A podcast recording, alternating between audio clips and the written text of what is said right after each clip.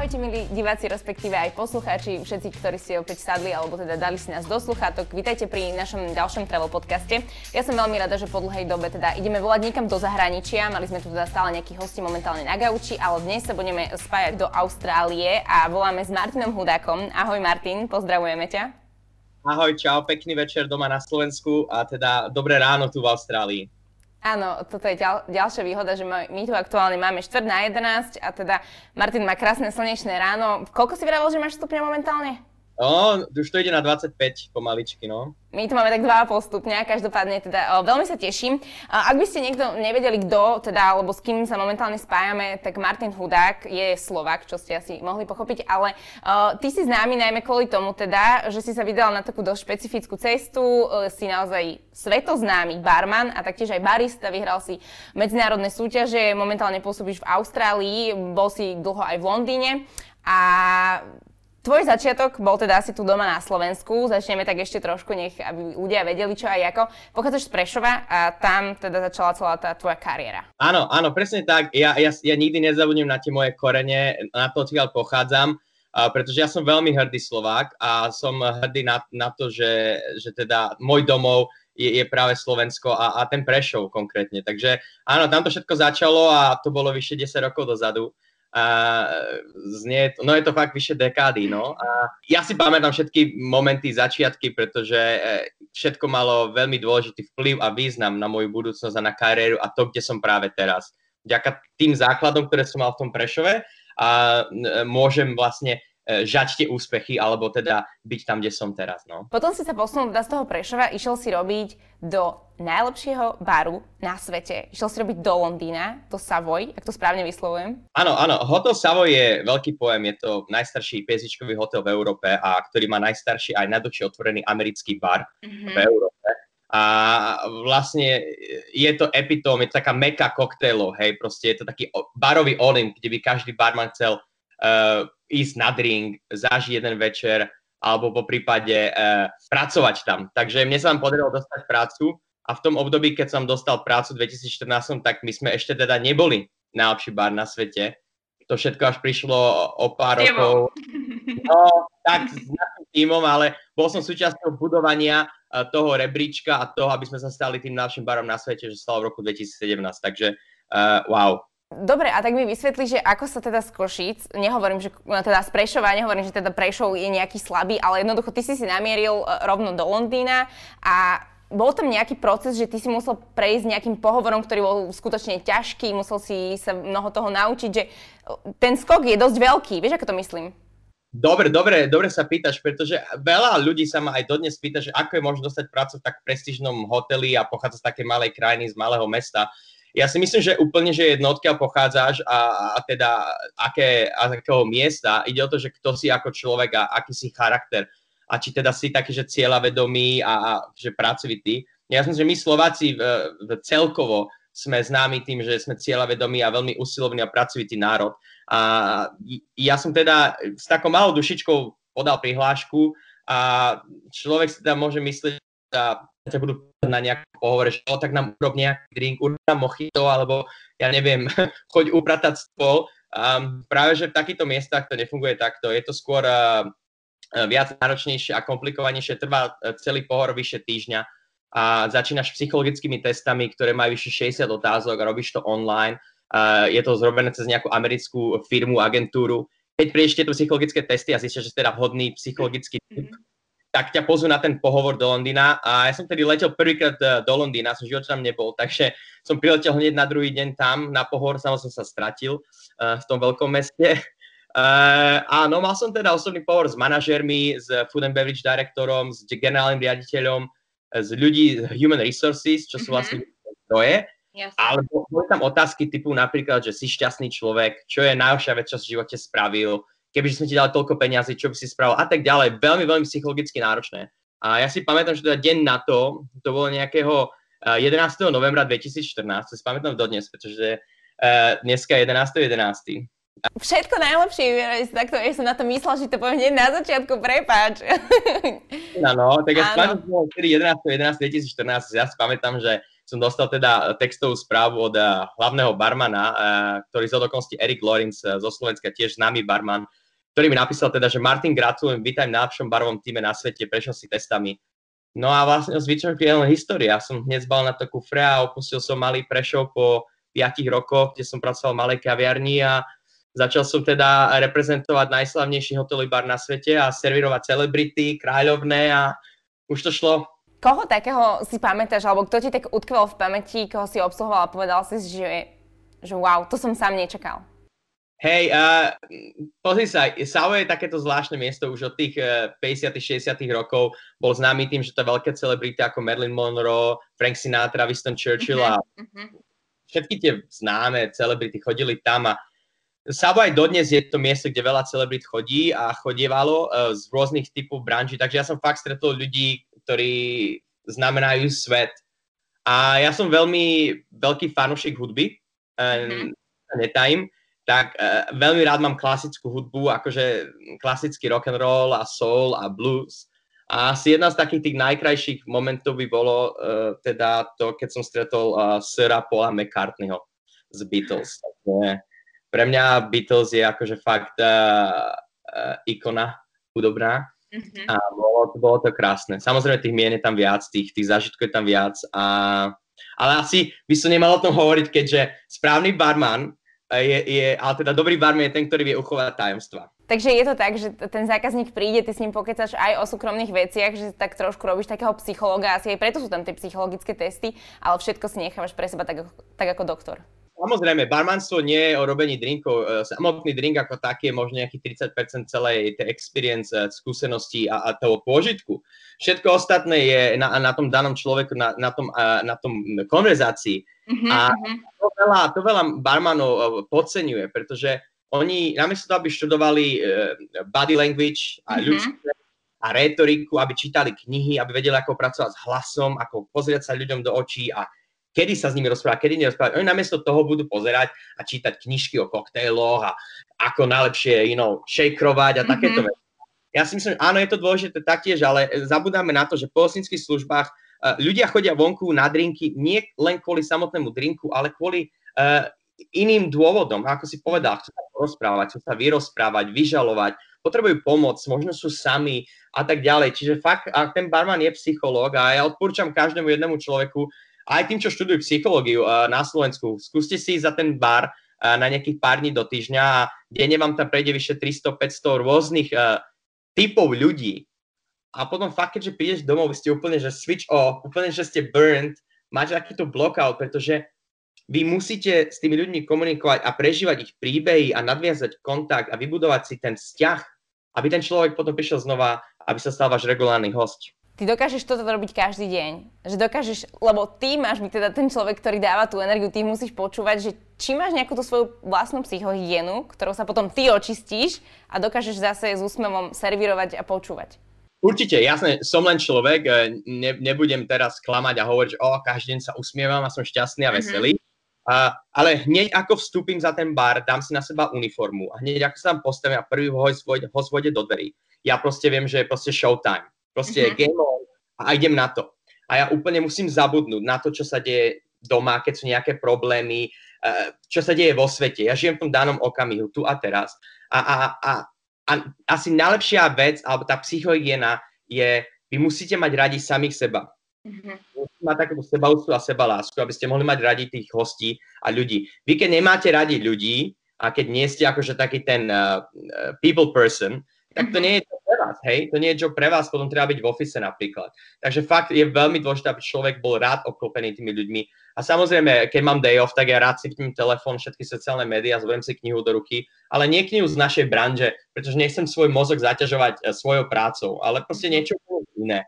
Rád sa idem vyvetrať vonku, idem do prírody, ideme napríklad s partnerkou na nejaký výlet, takže to sú takéto veci, že kde fakt viem načerpať novú energiu a tá príroda, úplne že vypnúť sociálne médiá a prácu na ten jeden deň, aspoň v týždni, to je to najlepšie, čo sa dá. Ty si pracoval v Londýne, kde môže na to celkom vplyvať aj to počasie, pretože je tam stále tak pochmurnejšie. Teraz si ale v Austrálii, kde celá tá mentalita ľudí je taká lepšia. Cítiš to aj v tej práci?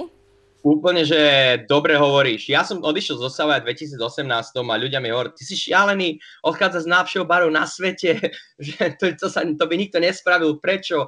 A ako Savoy je úžasný a ten American bar, všetko tie úspechy, akolády boli úžasné, ale ja som sa necítil šťastný človek ako mimo práce. A ako vravíš to počasie, politická situácia, ľudia, stres, hej, ja som sa cítil teda, že začína byť trošku taký, že vyhorený a bol som taký, že na pochyba, že teda, aha, keď ja nie som šťastný ako človek, ako môžem to šťastie dať mojim hosťom?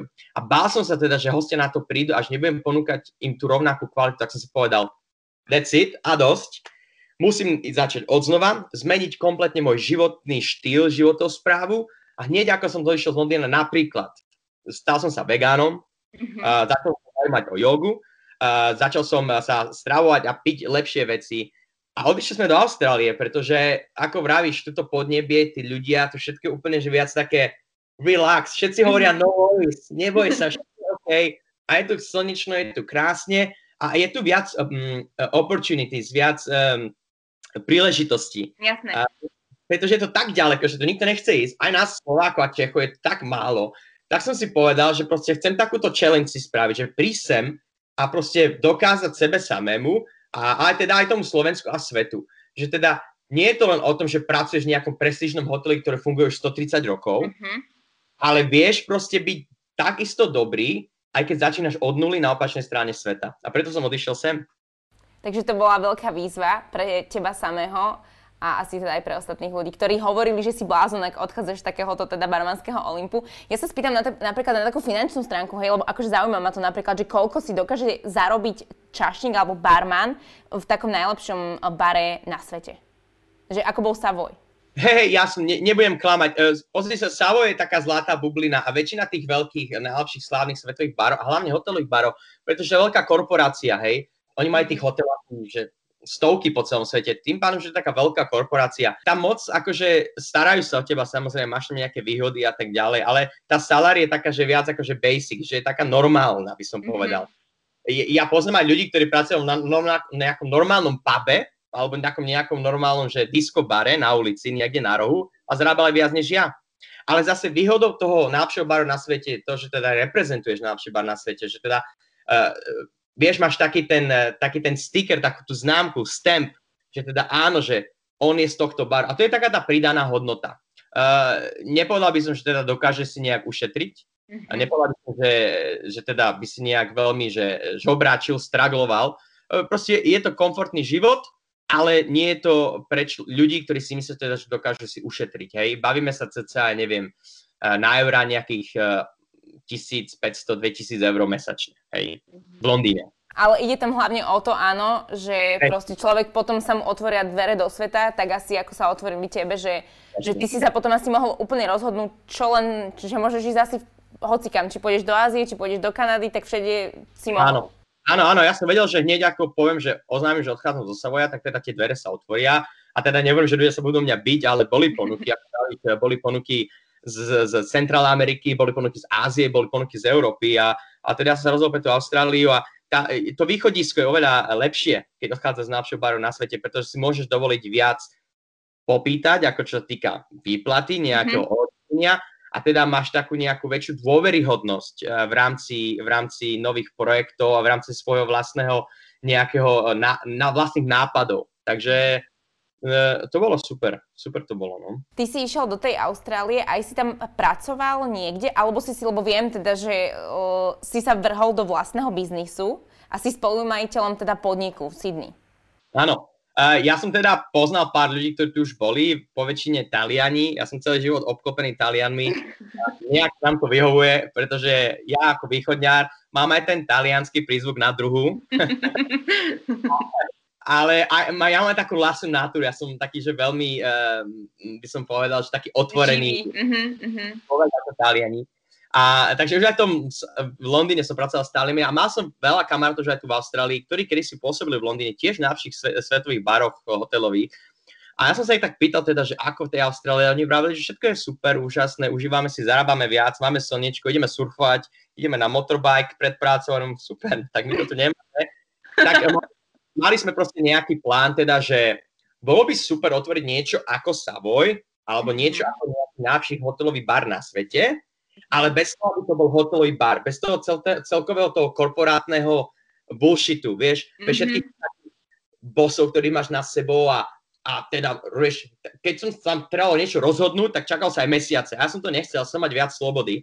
Tak som si povedal, poďme otvoriť niečo svetové, také, ako čo by si našla v New Yorku, v Londýne napríklad, ale otvoríme to v Austrálii, niečo, čo tu neexistuje. Tak my sme teda sa rozhodli spojiť sily dokopy a otvoriť bar v 2019, 2018 koncom roka, ktorý by teda evokoval tie grandiózne bary v Londýne, v Yorku, že vojdeš dnu, tá jazzová hudba hraje, barmani sú v krásnych sakách, kravata, má všade mramor a zlato a je to všetko vyšperkované. Kdežto v Austrálii normálne prídeš do baru, flip-flopky na nohách, bielko, surf na chrbte a dá si... Okujare? No, je to také viac relax. Takže my sme chceli doniesť trošku takého, že klas a štýl, ale samozrejme ten servis a celá tá atmosféra je tiež uvoľnená, pretože sme v Austrálii. Takže je taký kontrast, že teda ľudia dostanú takú uvoľnenú atmosféru, ale priestorom sa cíti, ako by boli v Las Vegas napríklad, alebo v Hollywoode. To som sa chcela spýtať, že ako to tam prijali, že proste keď idú z toho surfu a teraz si povedia, že tak ideme do tohto baru, ktorý teda má evokovať nejakú tú klas, nejakú teda, je nejaký reprezentatívny, alebo teda, že či sa tomu, či ja môžem ísť tam napríklad vo flip-flopoch, alebo v slnečných okuliaroch, alebo že či ma tam nepustíte? Pozri sa, nemáme žiaden dress code, akože nepovieme nikdy nie. Samozrejme, my sme bar, ktorý je veľmi aj obľúbený v rámci barovej komunity, takže veľa tých ako barmanov a kolegov z iných barov prídu k nám a prídu presne tak, ako praví, že flip-flopky a ruksák a tak ďalej. Je to fajn, ale čo musím povedať, väčšina hostí chápe, že to, že kto sme a ako sme, pre nich to je taká príležitosť prísť k nám. Oni sa chcú ukázať krásne nové šaty, krásne ako, že proste vidno, že tí ľudia sa pripravujú na to, keď prídu k nám a je to taký pekný kompliment, proste pretože pre nich je to krásna príležitosť. A aj náš bar je lokalizovaný presne v centrálnom distrikte v Sydney. Je to asi minútu od opery. Takže je to fakt také, že turistické miesto, všade sú naokolo nás pezičkové hotely a veľké ofisy. Niečo ako napríklad Financial District v Manhattane. Hej? Čiže veľké skyscraper, aj taká busy financial era. Takže je tam veľa biznismenov. A samozrejme, ako ľudia prídu niekedy z pláž a tak ďalej, my neselektujeme ľudí, pre nás každý host je rovnako dôležitý. Ale vidno, že proste tak, ako sme my pekne oblečení a tá hudba hraje a všetko je také vyšperkované, tak aj tí ľudia sa tak nahodia, cítia a je to krásne. A prídu tam s tým, že proste prišiel som do tohto baru, že je to teda aj v rámci tej lokality uspôsobené, že hodí sa to tam maximálne. Áno, presne tak, presne tak. Robíš to teda už 10 rokov, si vravel, a mňa zaujímalo, že či si vnímal, alebo či vnímaš zmenu správania zákazníkov. Napríklad, že proste sme veľa na sociálnych sieťach. Áno. Globálne to poviem, nebudem to kategorizovať, že špeciálne, že Ázia, Európa, Amerika. Hej. Ja som mal možnosť teda pracovať v rámci rôznych malých takýchto show a akcií po celom svete. Napríklad minulý rok som našiel 25 krajín. Takže v 25 krajinách som pracoval aspoň na jednu noc za tým lokálnym barom a servoval som tých lokálnych hostí. Takže ja som sa naučil, že aká klientela je v Tokiu, aká klientela je v San Francisku, aká klientela je v Bejrute napríklad. Hej. Takže bolo to veľmi zaujímavé vidieť, že aj napriek tomu, že tie krajiny sú rozdielne, jedna vec je rovnaká a ako vravíš, to sú tie sociálne médiá. V dnešnej dobe, a ja si to veľmi uvedomujem ako barový majiteľ a okrem toho ešte aj pracujem na našom vlastnom Instagrame a s marketingovým tímom, ktorý máme, ja si uvedomujem, v dnešnej dobe sociálne médiá sú neskutočne dôležité pre akýkoľvek bar. A nemusíš byť zástancom toho, môže byť vyslovený, že underground bar, ktorý ide úplne proti tomuto. Ale ja vidím vyslovene na tom, že keď my posneme nejakú fotku nejakého drinku, ktorý vyzerá špecificky pekne, máme taký drink s takou bublinou dymovou na vrchu, tak ja vidím, že ľudia prídu k nám do baru a povedia, tak ja chcem tento drink, ktorý som videla, ale nevie ani meno toho drinku, len ukáže fotku, povedia, drink s bublinou, taký ružový. A hovorím, super, tak máte radi gin? No ja nemám rada gin, no ale gin je vo vnútri. Aha, no ale vyzerá dobre, ja chcem. Tak my spravíme ten drink a ja čakám na ten moment, preto ja presne viem, čo bude nasledovať. Ide telefón a oni si idú zrobiť video, zrobiť reelsko, boomerang a tak ďalej. A my sme na to pripravení, pretože pre nás bar je javisko, je to pódium, je to entertainment business, je to show business. A súčasťou tohto show businessu, ktorý my robíme, je dať tým ľuďom možnosť byť súčasťou toho jedného nezabudnutelného večera a podeliť sa s tými zážitkami s celým svetom. A A to vidím takto, že globálne sa to deje. Ľudia sa chcú viac a viac podeliť s tými pôžitkami a zážitkami, ktoré majú v baroch, reštauráciách a kaviarniach. A ja si myslím, že je to aj dobre, aj zlé. Prečo je to zlé? Môže sa niekedy stať, že to, čo je na sociálnych médiách, nereflektuje tú realitu. Teda prídeš do toho baru a nie je to vyslovene tak, ako si to videla, ako to je opísané, ako to bolo niekde na videu. A je to takéto úskanie. No, treba si dať pozor, pretože ja stále vravím, aj moje vlastné sociálne médiá, stále vravím, že ja chcem byť úplne, že honest, úprimný. Všetko, čo tam dám, musí byť reflexia skutočnosti, toho, ako to je. Ja nechcem klamať tých ľudí, pretože keď náhodou ma raz niekto naozaj stretne a povie, že tak si dal nejakú fotku takéhoto drinku, alebo cestoval si tam a ako to bolo, tak ja chcem naozaj akože byť pravdivý a povedať im tak, ako to je. Takže pre a proti to má, treba byť opatrný, no. Tebe sa niekedy konkrétne stalo, že by si na sociálnych médiách našiel nejaký bar niekde, teda aj zahraničí a povedal si, že tam chcem ísť, vyzerá to super a bol si sklamaný? Bol si taký, že že toto som nečakal. Hej, stalo sa mi to. Samozrejme nebudem menovať, ale hej, stáva sa to. A preto by som akože rád poradil možno ľuďom, ktorí sú doma a sledujú tie bary a reštaurácie, choďte tam, skúste to, dajte im šancu a uvidíte, ako to je. Nie je to len, že tie sociálne médiá, sú tam aj iné spôsoby, ako zistiť o tom bare, či je dobrý, samozrejme rôzne reviews. Jasné. Sú tam rôzne veci, ako si viete to oťukať, lebo samozrejme, ja si myslím, že v dnešnej dobe, a o to viac, že teda ten lockdown a pandémia aj vo svete, ja si myslím, že o to viac je pre ľudí vzácnejšie minúť ich ťažko zarobené peniaze na nejaký pôžitok a zážitok, ako je jedlo a pitie a nápoje. Takže ja si myslím, že ľudia budú viac rozmýšľať a váhať, kam pôjdu, do ktorého speciálneho baru v tom danom meste. Takže ja si myslím, a to aj vidím aj u nás, ľudia viac hľadajú a viac sa pýtajú a viac searchujú, aby teda sa uistili, že teda ti ťažko zabrané peniaze môžu minúť na to, čo majú radi. A sú asi aj otvorenejší. Aj my Slováci asi sme už voči všetkým takýmto veciam, že chcem vyskúšať, že nie sme takí, že je tam niečo, čo nepoznám, napríklad ovocie alebo zelenina v tom koktejli je, nepoznám, nedám si. Že už to tak nefunguje. Určite, 10 rokov dozadu, keď Prešove 2008, 2009, 2010, keď sme začínali v Dublin Cafe v kaviarničke v Prešove, tak ja si pamätám, že sme bojovali s lokálnym zákazníkom, s lokálnym hosťom a sme ich teda snažili sa presvedčiť, že to není preso alebo presko, ale že to je espresso lungo alebo americano a že to je espresso a to musí byť maličké a my sme vlastne chodili do Talianska, na súčasť sme cestovali a mali sme vlastnú kávu a snažili sme sa ich pomaličky krok po kročiku presvedčiť a vybudovať tú kávovú kultúru. Samozrejme, teraz 10 rokov vopred, ty prídeš do Bratislavy, dáme tomu do Banskej Bystrici, do Nitry, do Prešova, do Košíc, tam tých kaviarní začína byť viac a viac. Tí baristi a barmani vedia o tej káve, vedia, ako ju ponúkať, vedia tie názvy, edukujú zákazníkov, hostí. A aj tí hostia tým, že cestujú a vidia, čo sa deje vo svete, už vedia oceniť napríklad to, že káva je trošku ovocná a kyslejšia, tak si povedia, to je dobré. A nemusia piť len niečo horké a nechutné, keď vravíme o tej káve, pretože sme to pili 40 rokov, pretože bolo nedostatok dobrej kávy. Takže áno, jednoznačne Slovensko, musím povedať, že aj doma tí hostia sú tak, začínajú byť vzdelaní a cestovaní a tá mladšia generácia fakt posúvať tú úroveň. A potom už to na nás, aby sme edukovali aj tú možno staršiu generáciu, hej, aby teda moja mamka už nepila instantnú kávu, ale aby si robila napríklad moju kávu, ktorú ja jej napražím a pošlem a uvarí si nejakú filtrovanú kávu, hej. Alebo aby môj otec nepil napríklad borovičku, čož super, lebo sme hrdí Slováci a borovička je náš nápoj, ale aby pil napríklad možno nejaký dobrý londýnsky gin, hej. A teda by si spravil nejaké martiny ako James Bond. Takže je to už len na nás, na takýchto malých veciach. Ale im ukazovať. Hej, a treba byť trpezlivý. Nepríde všetko naraz, hej, nepríde všetko naraz. Jak som povedal, 10 rokov dozadu, v Malom Prešove sme učili ľudí, ako piť kávu. Teraz 10 rokov, fast forward, Slovensko proste začína byť na mape kávového sveta, takže tak. Keď tak nad tým rozmýšľam, tak si akože preto strašne zapálený a teraz sa tak strašne hovorí o tej motivácii, o tom, ako proste majú ľudia si vizualizovať, že či si ty niekedy videl sám seba až tuto, kde si teraz? Alebo aký si mal obraz, že ako si, kde si sa videl pred tými 10 rokmi, že budeš? Ja poviem akože stále, ja som vedel, že bude to veľké. Nevedel som aké veľké, ale ja som mal ten obraz, ja verím na takú tú silu vizualizácie a musí si predstaviť proste niečo, aby sa to dokázal. A napríklad aj tá kávová súťaž, som súťažil 7 rokov, reprezentoval Slovensko 4-krát na majstrovstvách sveta. A A ja si pamätám, že teda posledné 2 roky, ja som bol v Šanghaji, v Číne a v Melbourne, v Austrálii, skončil 2. na svete.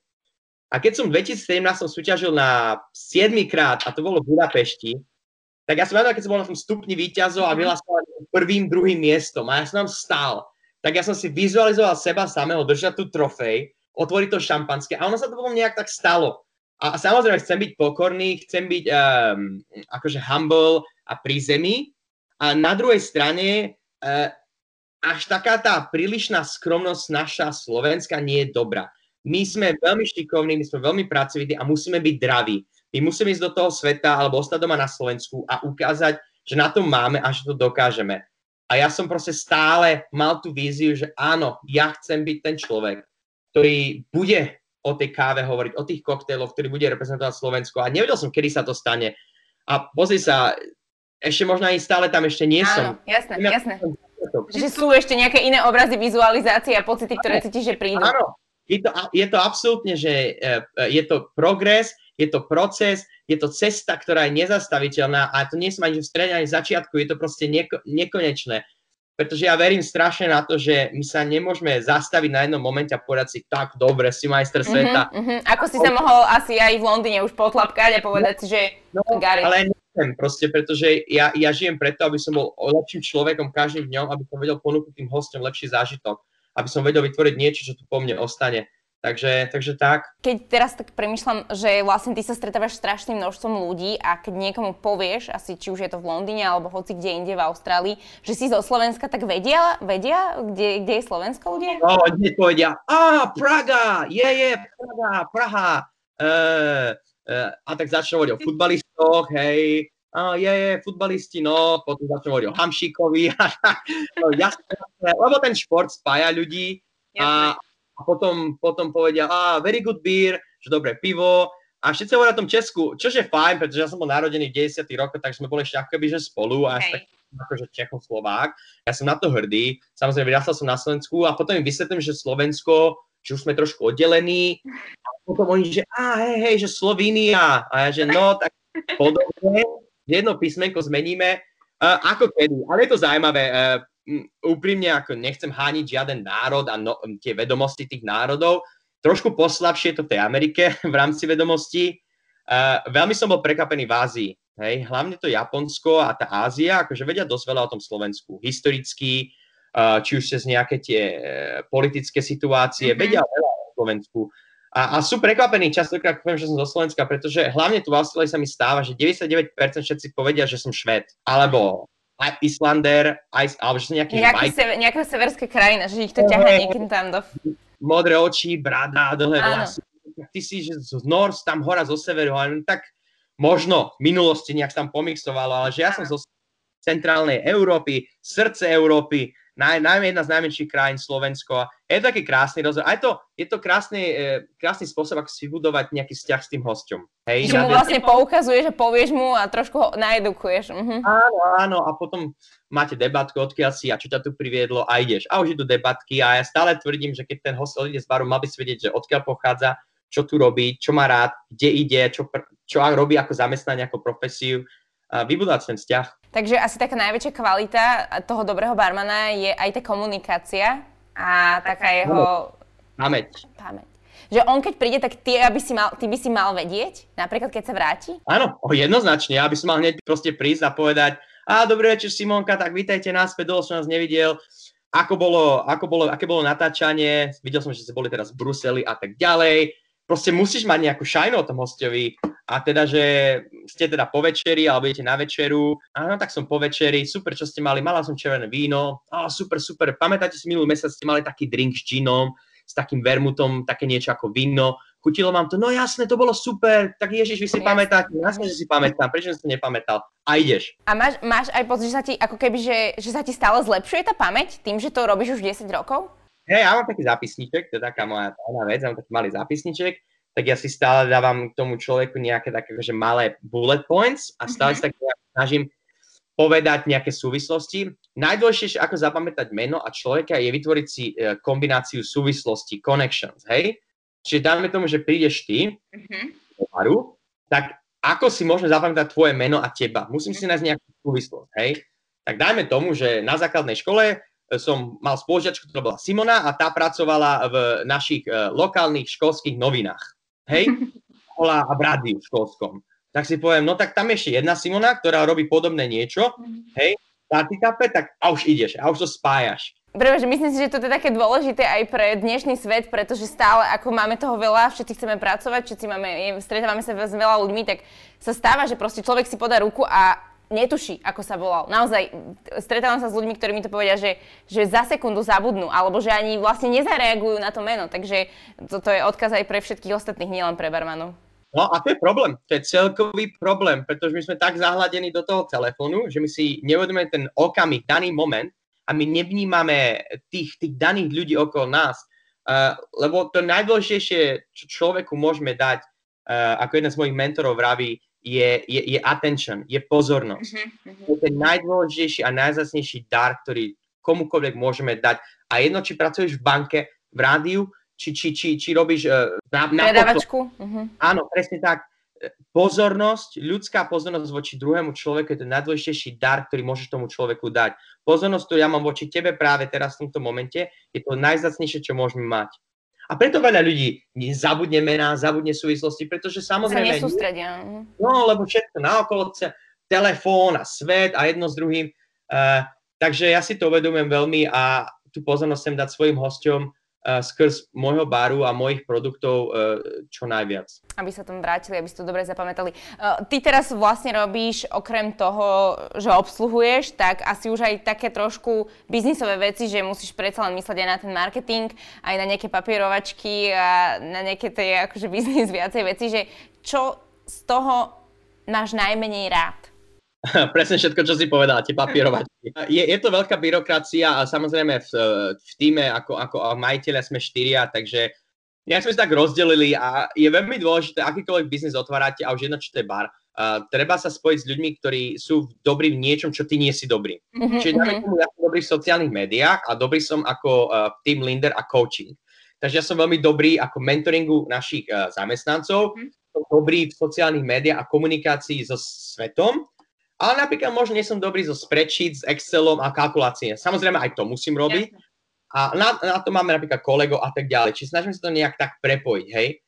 Napríklad nebol som dobrý v pražení kávy, lebo som nevedel, ako pražiť kávu, ale robil som dobrú kávu ako barista. Tak som si povedal, chcem byť dobrý v pražení kávy, tak začnem pražiť kávu. Pôjdem na tú farmu a tak ďalej. Čiže ja si uvedomujem svoje nedostatky a snažím sa ich zlepšiť a naučiť. Ale samozrejme, ten biznis hneď, keď si spolumajiteľ, má to aj také tie tmavé stránky, ktoré sú papierovačky, ktoré nie sú také, že zábavné, ako vieš, rozosmiať hostia a dať im...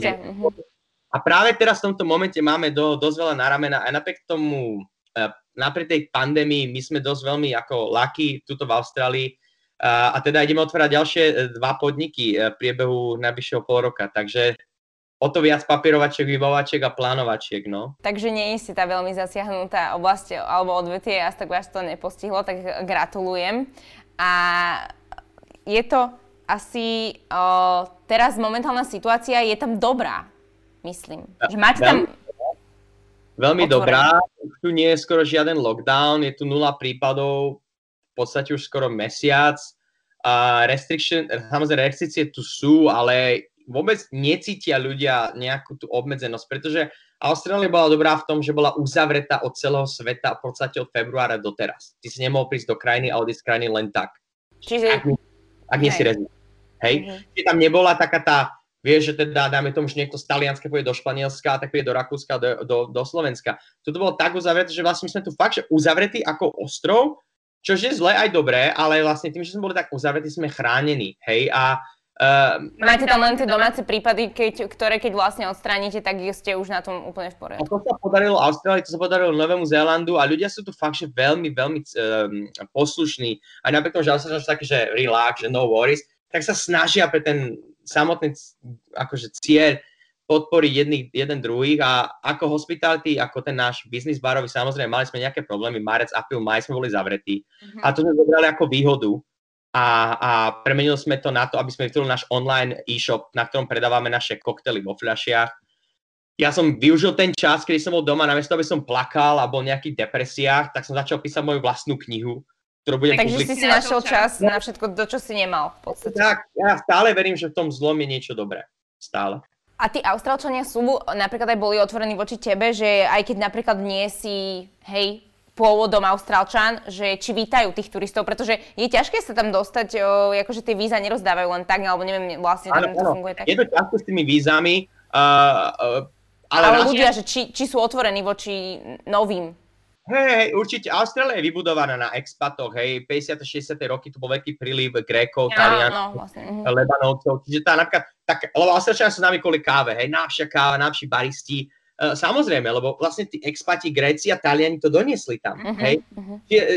Je to veľmi veľká multikulturálna krajina, samozrejme, s pôvodnými aborigincami, pôvodným obyvateľstvom, ktorí tu nažívajú a je to ich krajina, ich zem. Čiže my sme hostia v tejto krajine a my musíme rešpektovať túto krajinu najviac ako sa dá, ale aj v našom bare ja tu mám zamestnancov od Tajvanu, Talianov, mám tu aj Slovákov samozrejme. Multikulty. Hej, no, tak, a tak by toto malo byť, pretože to je taká tá pestrosť. Tá globalizácia a asi prináša to aj veľkú radosť. Teraz si hovoril to, že si sa naučil pražiť kávu, to znamená, že máš, počkaj, čo mám predstaviť, že čo robíš, akože, ty predávaš vlastnú kávu? Áno, ja som konečne rozbehol, teda tohto roku som mi podaril oficiálne vďaka lockdownu rozbehnúť vlastnú kávovú firmu, pretože doteraz som pracoval len s tým finálnym produktom, že som od niekoho kúpil kávu a urobil som kávu. Ale ja som si povedal, že som ísť fakt do tej hĺbky, tak som mal možnosť ísť na rôzne kávové plantáže, bol som v Kostarike, v Paname, Brazílii, nadviazať ten vzťah s tými farmármi a pochopiť, že ako to je celý ten priebeh od toho malého zrnka cez strom a potom až do tej šálky. A povedal som si, že tak ja chcem pražiť kávu. Ja chcem proste, aby ľudia doma, aj na Slovensku, si mohli kúpiť kávu od Martina Hudáka a teda zoberú ten balíček, prečítajú si a povedia si, wow, takto praží Slovák, majster sveta, praží to v Austrálii, používa kávu z celého sveta. Takže vytvoril som takýto krásny brand a zameral som sa aj na ten marketing, na ten packaging, zameral som samozrejme na ten quality controlling. Takže ja mám na starosti teraz okrem baru a nových projektov to, že teda chodím do tej pražiarne, upražím kávu, zabalím a pošlem do celého sveta, samozrejme požívam v našom bare a snažím sa vytvárať takú tú nejakú brand identity, aby ľudia si povedali teda, že áno, Martin Hudák a Spiritual Coffee, Spirit a Coffee dokopy, Spiritual Coffee, proste jeden brand spolu s môjim barom. A je to krásne zádozučenie, pretože keď to pijem, tak si poviem, tak to som vyrobil ja. A je to neskutočne krásne. Ako dlho trval proces toho začať pražiť kávu alebo naučiť sa to? Dobrá otázka. Ja si myslím, že človek sa učí konštantne, tam nie je, že zastavíš sa, pretože každá káva z jednej krajiny je kompletne iná. To je ako víno, hej, vinič Talianska, iný. Čiže stále musíš niečo nové skúsiť a nejak sa ináč tomu postaviť. A ja stále sa učím. Samozrejme, kávu, ktorú predávam, je na takom leveli, že teda som spokojný a je super. Je tam veľa pokusov a experimentov predtým. Trvalo mi to cca posledné 2 roky, by som povedal. Tu v Austrálii som mal fakt tú možnosť a podporu, že som teda mohol sa tomu venovať viac a byť obklopený profesionálmi a byť v priestoroch, ktoré sú profesionálne vybavené a umožňujú mi dodávať tú kvalitu. Ale učím sa každým dňom a je to nádherné. Je to nádherný produkt. My všetci pijeme kávu každý deň a je tak málo, čo my o tom vieme. A chcel by som teda fakt ukázať svetu takú tú nejakú... Čo v tom skutočne je? No, aby mali ľudia takú väčšiu úctu a pochopenie a rešpekt pre tú kávu. A tak dúfam, že môjmu brandu pomôžem aj tej káve a tým farmárom, aby dostali viac peniažko, aby rástli a aby tá ich ekonomika budúcnosť bola nejak vybavená. Takže ako vyzerá tvoj pracovný deň? Keď teraz máš koľko? 9 hodín ráno? No, veľmi zaujímavo. Snažím sa ako má taký ten nejaký aktívny zdravý život, pretože ja verím tomu, že keď nemáš zdravú myseľ a telo, tak nemôžeš nejak fungovať. Tak samozrejme sú nejaké športové aktivity ráno, čiže to plávanie, alebo nejaký boxing, alebo yoga, alebo nejaký stretching. Samozrejme káva musí byť, raňajky. Ale ja si plánujem deň už vopred. Ten nejaký time management ide stále vopred, čiže stále idem cez tie kalendáre, pripomienky a tak ďalej. Hneď potom to mám interview na nového zamestnanca do nášho baru, potom mám ďalšie nejaké meetingy, tak idem do ofisu, pretože máme ešte office v rámci značky, ktorú reprezentujem austrálskeho kávového likéru, tak tam máme nejaký meeting 4-hodinový a potom idem do baru, Samozrejme, dneska je, že streda, nebude až tak veľa toho, takže budem trošku tak akože za oponou, riešiť nejaké papierovačky, kreovať nové drinky. No a tak sa nenazdám a dáme tomu, že 2-3 hodiny ráno a idem spať. A ešte si musíš oslovovať, lebo máš meniny dnes. Hej, na to som zabudol. Takže... Oni majú inak, prepáč, že ti tak skáčem do reči, oni majú Martina v kalendári, alebo vedia, oni oslavujú meniny? Majú vôbec meniny? Nikto nemá vo svete to, my sme nejak tak Slováci a Česi to dá, neviem prečo, ale ani Taliani to nemá. Ja som povedal, že dneska je môj name day a oni, že jaký, čo je deň mena? A oni, no, že Martin, že San Martino, že Svetý Martin a oni, okej, nechápe to nikto. Koľko vypiješ za deň káv a kedy ich piješ? Dobrá otázka. Snažím sa byť opatrný. Samozrejme, káva je legálna droga, je to pôžitok, je to závislosť, samozrejme. Má aj priaznivý účinok na telo do určitého momentu. Áno. Vlastne by som povedal, pozri sa, medzi 4 a 6, ale rôzne, hej. Dajme tomu, že ráno si dám tú filtrovanú, prekvapkávanú kávu, či taký ten veľký filter, to koťogo. Potom idem do kaviárne, tak tam si veľmi rád dám proste nejakú kávu, že nejaké flat white alebo cappuccino s ovčným mliekom, mandlovým mliekom. U nás v práci stále si musím dať espresso v rámci quality controllingu, takže musím otvoriť to espresso ako chutí. No a potom možno nejaké kávové koktely na večer, vieš, tak trošku to zmiešať s tým alkoholom, no. Takže ty v podstate stále piješ aj trošku v takých pozmenených vizuáloch a chutiach, pretože nepiješ stále len teda nejakú jednu kávu, ale je tam do toho aj nejaké to mlieko alebo koktail. A keď ideš napríklad sa zabaviť, že aký si vybraš ty alkohol? Dobrá otázka. Ja nemám rád šoty. Vieš, po slovensky. To je taká dehonestácia úplne, že tej práce tých ľudí, čo to vyrábajú. A potom sa zničíš rýchlo a nie, ako ja viem, že chceš byť nálade a tak ďalej, ale viac sofistikovaný tým, že pracujem v tomto odvetví. Jasne. Ale prvnú pravdu, ja moc nepijem, hej, to je taký ten kontrast, pretože ľudia si myslia, že barmani pijú veľa a tým, že pracuješ každý za tým barom, ty veľmi nechceš, keď to zvonku alebo domov, teraz si prísť a spravím si koktail a budem si piť to.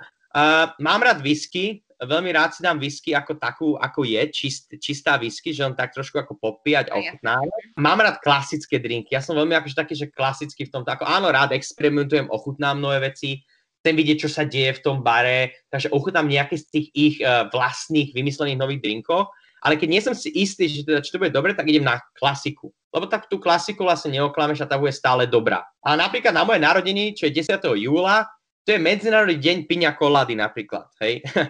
Takže vždycky na moje narodeniny mám piña coládu, takže to tak musí byť. A čo pijú Austrálčania najradšej? Pivo. Veľa piva. A vy čapujete napríklad pivo? Dostala by som u vás aj pivo. Musíme, no jasné. Aj napriek tomu, že sme neviem jaký, že svetový a námi. Ty musíš proste uspokojiť každého jedného človeka, alebo sa aspoň snažiť, takže máme aj na vyčape pivo. Hej, ale Austrálčania pijú veľa piva, veľa džinu, majú radi džín. Samozrejme, je to vieš, prepojené s tým anglickom ale majú radi džín. Ale experimentujú, neboja sa experimentovať. Takže sú otvorení všetkému. Ale u nás bará asi najviac, no, gin, whisky a koktejly. Koktejly, tu všetci majú radi koktejly. A ty experimentuješ dennodenne? Vymýšľaš nejaké nové koktejly? Hej, snažím sa, no.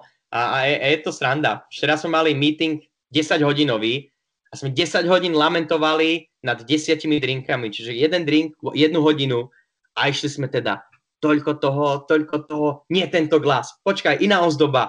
A ako to bude vyzerať? A čo keď sa spraví fotka takto? A teda je to zaujímavé. Brainstorming.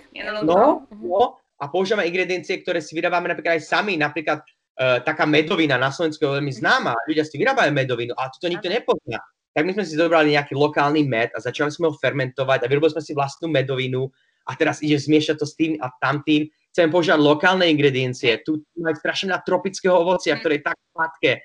Takže áno, experimentujeme a je to zaujímavé, ale úprimne ti poviem, niekedy vymyslím, že 3 drinky za deň a niekedy 1 drink za 3 mesiace. Hej? Že tá inšpirácia príde, odíde a je to tam, nie je to tam, ale o tom to je mať dobrý tím. Spájať dokopy a podporiť jeden druhého. A aj nejako meníte to menu, alebo teda stále tam len pridávate? Meníme. Teraz ideme kompletne vymeniť celé menu, čiže začneme s 10 novými drinkami a potom budeme trošku takých pridávať, odoberať a teraz menu bude inšpirované hudbou 60 rokov, či je Red Pack, Frank Sinatra, Dean Martin, Sammy Davis Jr., čiže také známe pesničky Fly Me to the Moon, alebo New York, New York. Hej. Ľudia vedeli tak trošku sa prepojiť s tým a relate to the drink. Takže dáme tomu, že drink New York, New York. Ľudia hneď vidia tie mrakodrapy a rýchle autá, žlté taxíky, tak nejak to prepojiť názov s nápojom, s alkoholom. V Amerike pijú veľa whisky, tak vytvorí ten príbeh. Zážitok. Áno, príbehy a zážitky, to je to, čo predáva. Aké máš plány do budúcnosti teraz? Byť šťastný, tak, jak som teraz. Šťastný a nezastaviteľný. A otvárame ďalšie dva nové bary. Už som ešte povedal dve po východňarsky. Ideme otvárať kaviareň, kde budeme pracovať s mojou kávou, tomu sa teším. Ideme otvárať hotelový bar, konečne v hoteli. Takže máme krásny projekt, spolupracujem s veľkým hotelom, 22. poschodie, obrovský výhľad, veľký bar. Samozrejme, chcel by som rozbehnúť tú moju kávovú spoločnosť akože svetovo, no a plus tá kniha, ktorú píšem o kávových koktejloch a mojich vlastných svetových zážitkoch a inšpiráciách, tak snáď sa mi podarí vydať do jary na Slovensku. A to je asi tak všetko. Plánujem samozrejme, ale snažím sa užívať ten daný moment a okamih a ako hovorím, to šťastie. Byť šťastný a zdravý hlavne. To je to, čo potrebujeme. Tak o tebe určite ešte budeme veľa počuť, či už v rámci kávy, alebo v rámci koktejlov, alebo dobrej nálady. Ďakujeme veľmi pekne, že si dneska našiel čas. Našim hosťom aj teda takýmto virtuálnym bol Martin Hudák. Ďakujeme. Ďakujeme pekne, Startup, ďakujem Simonka a pozdravujem doma na Slovensko. Ahojte. Čau.